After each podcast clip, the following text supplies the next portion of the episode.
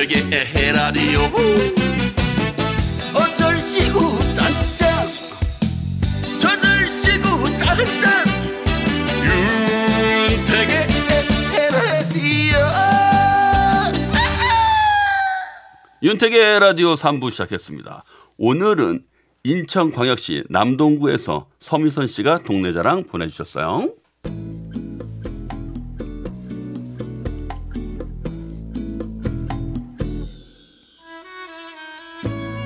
제가 오늘 소개해드리고자 하는 곳은 인천 둘레길 6코스입니다. 인천 둘레길 6코스는 저희 동네 만수동에 있는 인천 대공원부터 소래습지, 생태공원까지 연결된 산책로인데요. 이 길은 처음부터 끝까지 걸으면 약 2시간 반 정도를 걸어야 해요.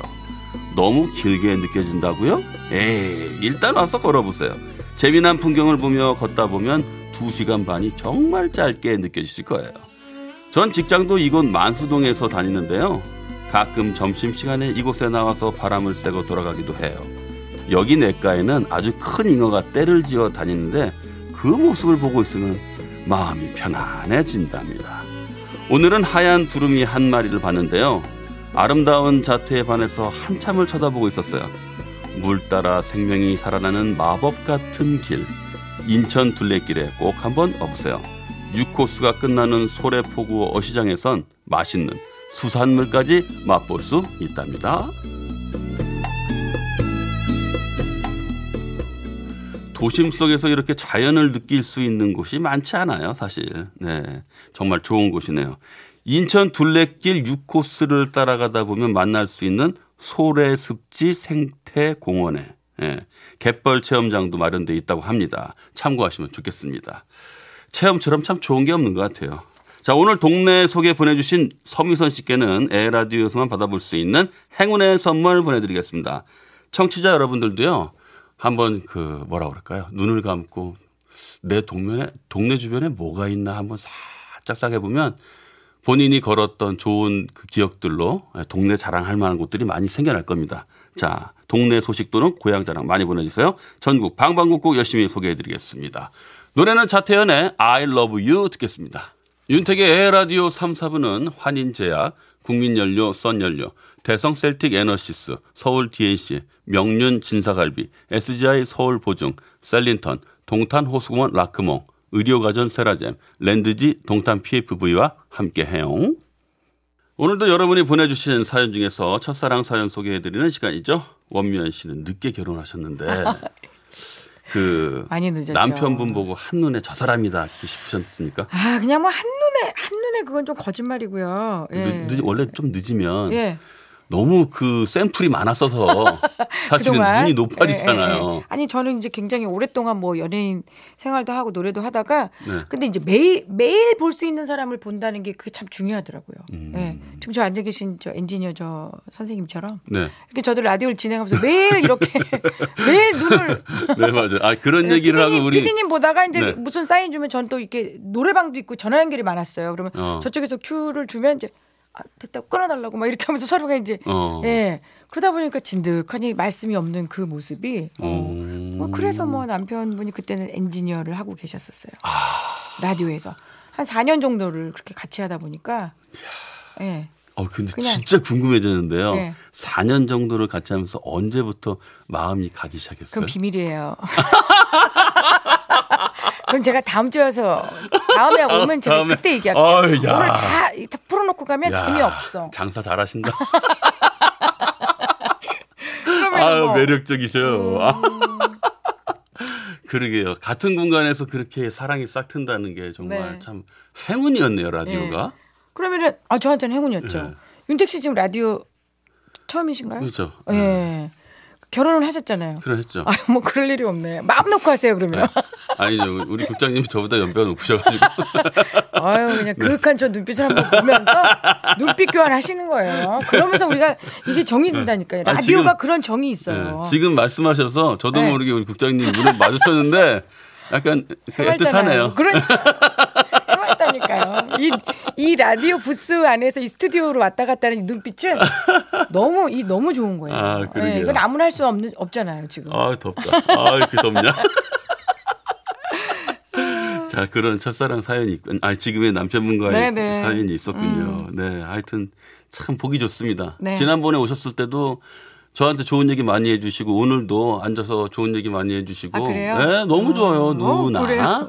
누나, 오빠라고 절대 하지 마세요. 누나입니다. 네. 자 오늘도 어떤 첫사랑 이야기가 들어와 있는지 소개 부탁드릴게요. 네, 대전 중구에서 김정민 씨가 보내주신 사연입니다.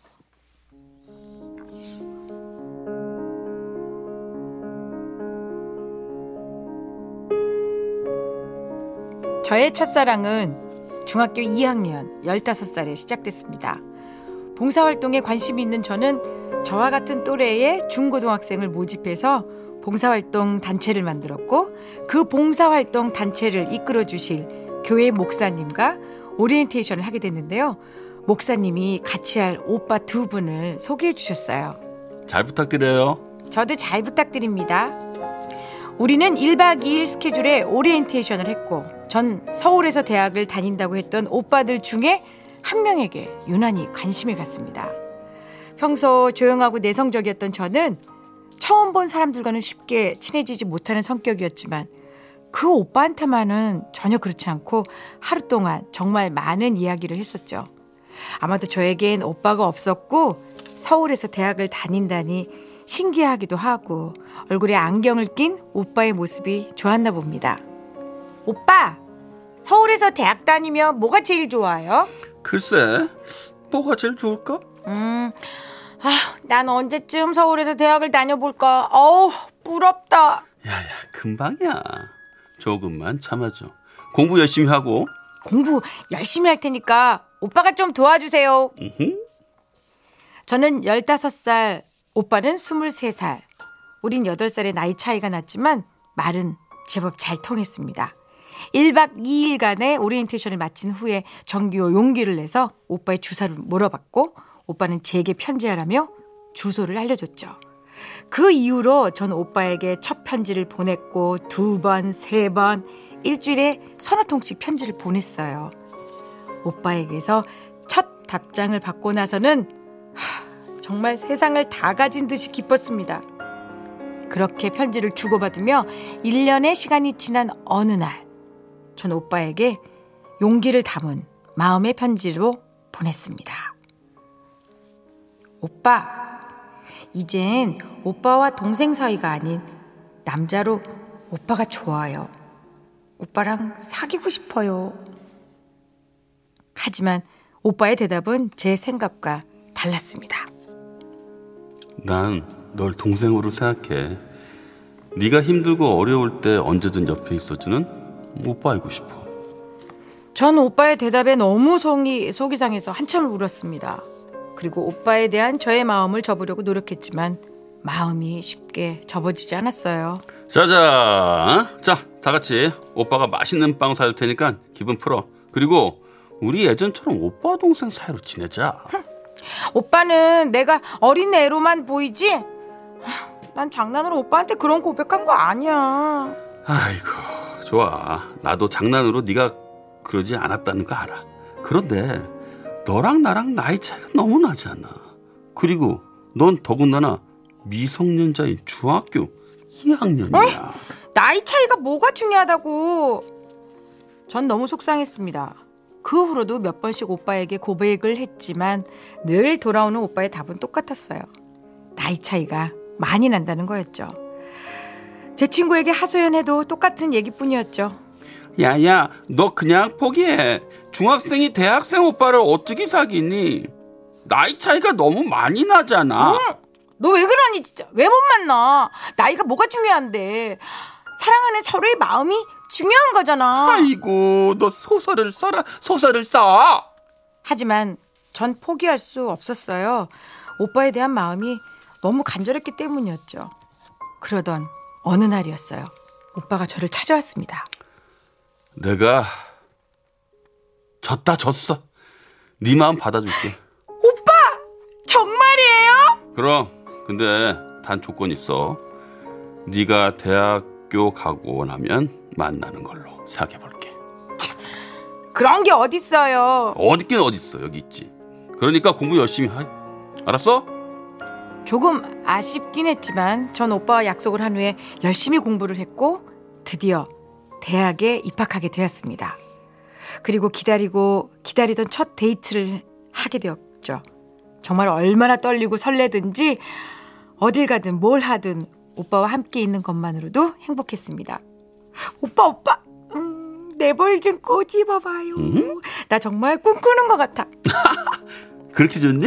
아 그럼 몇 년을 기다렸던 데이트인데 오빠는 안 좋아? 나도 좋아요 꼬마 아가씨. 아이 꼬마 아가씨라고 하지 말라니까요. 오빠는 자상했고 때론 아빠처럼 저를 챙겨주었습니다. 저는 대전에서 오빠는 서울에서 대학을 다녀서 거리가 좀 있긴 했지만 오빠는 자주 대전으로 내려왔고 우린 함께 행복한 시간을 보냈어요. 하지만 그런 가운데서도 우리 사이에 걸림돌이 하나 있었는데요. 언제나처럼 그건 나이 차이였습니다. 넌 아직 어려서 안 된다니까. 아니 오빠는 내가 아직도 뭐 중학생 꼬마로 보여? 그렇다는 게 아니라 오빠는 걱정이 돼서 그러는 거야. 오빠는 내 남자친구지 아빠가 아니야. 반복되는 다툼으로 저는 지쳐갔습니다. 그러면서 오빠에 대한 저의 마음도 조금씩 접어가고 있었죠. 전 마음을 돌리기 시작했습니다. 그런데 제가 마음을 내려놓기 시작하니까 이상하게도 그때부터는 오빠가 저에게 다가오기 시작했습니다. 먼저 만나자고 연락이 오고 다가오는 오빠를 보고 있으니 전 반대로 그런 모습에 오빠가 싫어지기 시작했어요. 여보세요? 오빠? 아, 이제 전화하지 마세요. 아니야 만나서 얘기하자. 집 앞 버스 정류장에서 너 나올 때까지 기다릴게. 꼭 나와 알았지? 아, 진짜. 아, 진짜. 아니, 구질구질하게 왜 그래요? 아니, 내가 정말 좋았던 감정까지 다 없어지기 전에 아, 제발 좀 그만해요. 전 모진말로 오빠를 대했고 그날 이후에 오빠와의 관계는 서서히 멀어지고 연락도 뜸하게 되었습니다. 그리고 오빠의 결혼 소식을 듣게 됐어요. 막상 그렇게 결혼을 한다는 소식을 들으니 가버린 오빠가 야속하고 믿기도 했지만 진심을 다해 축하해 줬습니다. 그렇게 10년간의 저의 첫사랑은 오빠의 결혼으로 인해 마무리됐고 그 이후에 얼마 되지 않아서 저도 결혼을 하게 됐어요. 그리고 결혼식 때 식장 저 뒤편에 서 있던 오빠를 보게 됐습니다. 쉽지 않았을 텐데 와서 축하해준 오빠가 너무도 고마웠어요. 이젠 다 지난 이야기가 돼버렸지만 오빠에게 마지막 편지를 보내고 싶네요. 중학교 2학년이었던 어린 꼬마가 25살 숙녀가 될 동안 친오빠처럼 때론 아빠처럼 선생님처럼 항상 옆에 있어줘서 너무 감사합니다. 나로 인해 20대의 그 시절이 빛났다고 말해줘서 너무 감사합니다. 10년 동안 우리의 첫사랑이 결코 헛되지 않았던 시간이라 생각해 줘서 너무 감사합니다. 그리고 무엇보다 나의 첫사랑이 되어 주셔서 너무 감사합니다.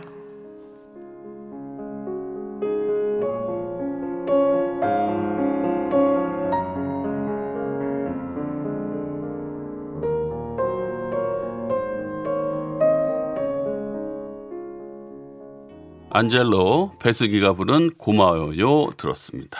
고마워요. 네. 1805원님이 네. 문자를 보내주셨네요. 첫사랑 사연은 언제 들어도 좋아요. 맞아요. 아득한 저의 첫사랑을 이렇게 딱 떠올리게 만드네요. 아 그러게 말이에요. 진짜 저는 좀 매일 하고 있으니까 네. 네, 처음에는 솔직히 말해서 첫사랑도 막 생각나고 그랬는데 제가 좀 매발랐는데 이제 메모라지는 것 같기도.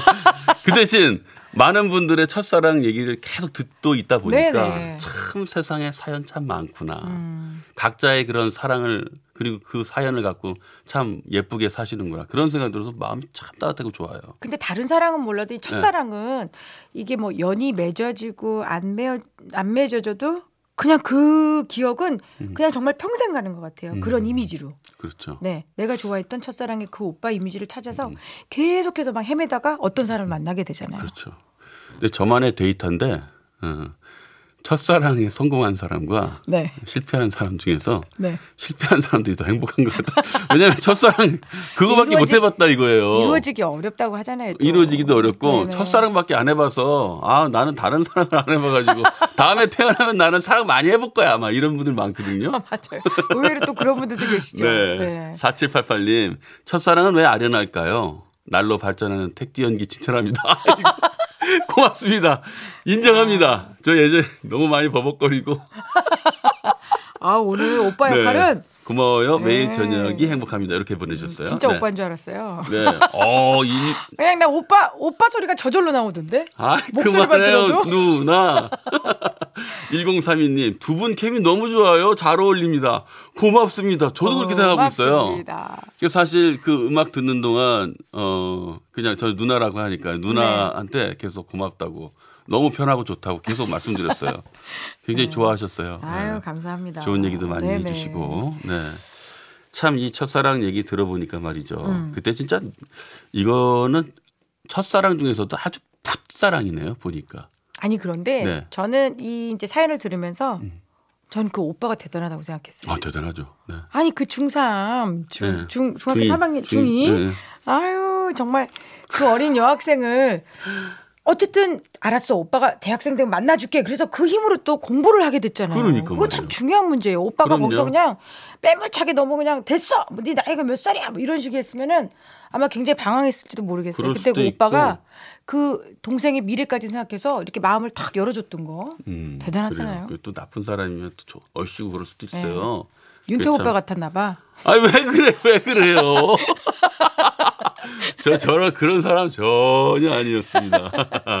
자 오늘도 저 첫사랑 연기 너무 맛깔나게 참 잘 살려줘서 고맙습니다. 감사합니다. 네. 네. 원미연 씨, 네. 예, 꼭 다음에도 꼭 나와주시면 너무 고맙겠습니다. 네, 오늘 첫사랑 사연 소개된 분께는요, 에라디오에서 행운의 선물 보내드릴게요. 여러분들도 사연 많이 보내주시고요. 어디로 보내면 될까요? MBC 윤택의 에라디오 네 홈페이지 들어오셔서 남겨주셔도 되고요. 문자는 샵 8001번입니다. 8001번 짧은 문자는 50원 긴 문자 사진 첨부는 100원의 정보 이용료가 부과됩니다. 네, 오늘도 수고해주신 누나 원미연 네. 씨였습니다. 오빠 안녕히 계세요. 광고 듣겠습니다. 잠시 후 산들의 별이 빛나는 밤에가 시작됩니다. 우리는 10시 5분에 만나요. 에헤 라디오.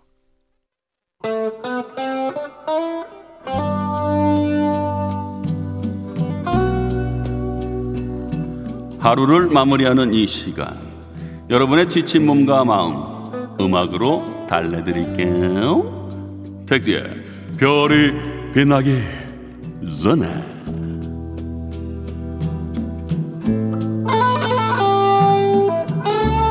택디의 별이 빛나기 전에를 찾아오신 여러분, 고맙습니다. You. 저 택디가 소개하는 좋은 음악과 함께 오늘 하루도 잘 마무리하셨으면 좋겠네요.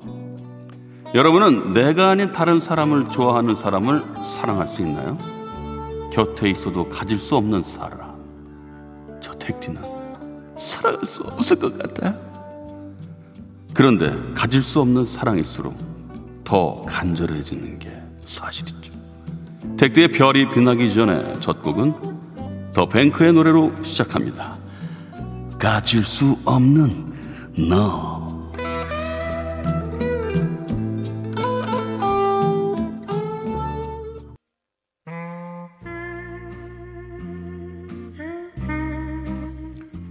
택디의 별이 빛나기 전에 이번에 소개할 노래는 가수 왁스의 노래입니다. 이 노래는 왁스의 대표곡 중 하나로 여자의 쓸쓸한 마음을 화장을 고치는 것에 비유했었는데요. 한 여인의 애달픈 사랑 이야기 함께 들어보시죠.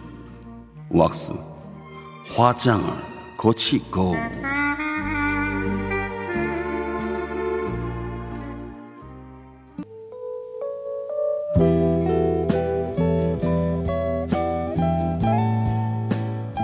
여러분은 지금 택디의 별이 변하기 전에 함께하고 계십니다. 이번에는 가수 박혜경이 보컬로 있던 락밴드 그룹 더더의 노래를 소개합니다. 제가 뭐 먹을 때 하는 소리와 같네요. 더, 더, 더, 더, 더, 더. 지금은 보컬이 교체되긴 했지만 계속해서 밴드 활동을 하고 있다고 해요. 더, 더가 부릅니다. Delight.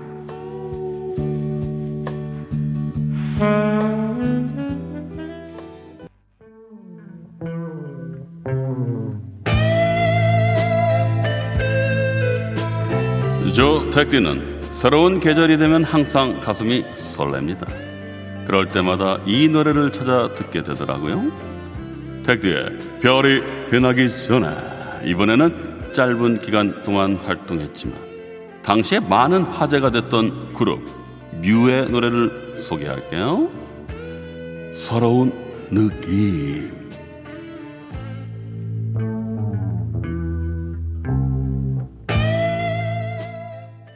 택티의 별이 빛나기 전에는 여기까지고요. 윤택의 에라디오도 마칠 시간이 됐습니다. 4267님이 문자를 보내주셨는데요. 네. 제가 나이가 지금 60인데요. 새 아파트로 이사를 합니다. 하루하루가 정말 행복합니다. 아파트는 처음이거든요. 네. 그러게요. 아, 물론 뭐 안 가보시진 않았겠습니다만은 생활을 거기서 이제 하시고 즐거운 행복한 시간을 맞이한다니까 정말 축하드립니다. 네, 축하드려요. 2972님, 윤택 씨, 너무 맛깔난 진행. 아, 참, 제가 읽기가 참 그러네요. 네. 왜요? 아, 가만있어. 바깥에 분위기 왜 그래요? 아니, 괜찮, 맞잖아요. 윤택 씨 너무 맛깔나지는 구수한 입담 때문에 행복합니다. 이런 문자 보내주셔서도 저도 고맙고요. 행복합니다. 네. 이저목님, 택디 오늘도 고맙습니다. 나는 라디오니다. 아, 벌써 해주셨네. 제가 해야 되는데 말이죠. 네. 아, 예. 고맙고 이렇게 뭐라고요. 맛깔난 진행? 어, 구수한 입단? 글쎄요. 저, 저는 아직까지 좀 제가 인정하기가 많이 부끄럽습니다. 왜냐면 제가 스스로 느끼는 것도 있고 하다 보니까, 네. 하지만, 그래도 이런 문자를 보내주시는 거 안 읽을 수는 없잖아요. 제가. 그렇게 간접 어필 한번 해봤습니다. 고맙습니다. 저는요, 내일 8시 10분에 먼저 와서 기다리고 있겠습니다. 내일 뵙겠습니다. 고맙습니다. 나는 라디오인이다!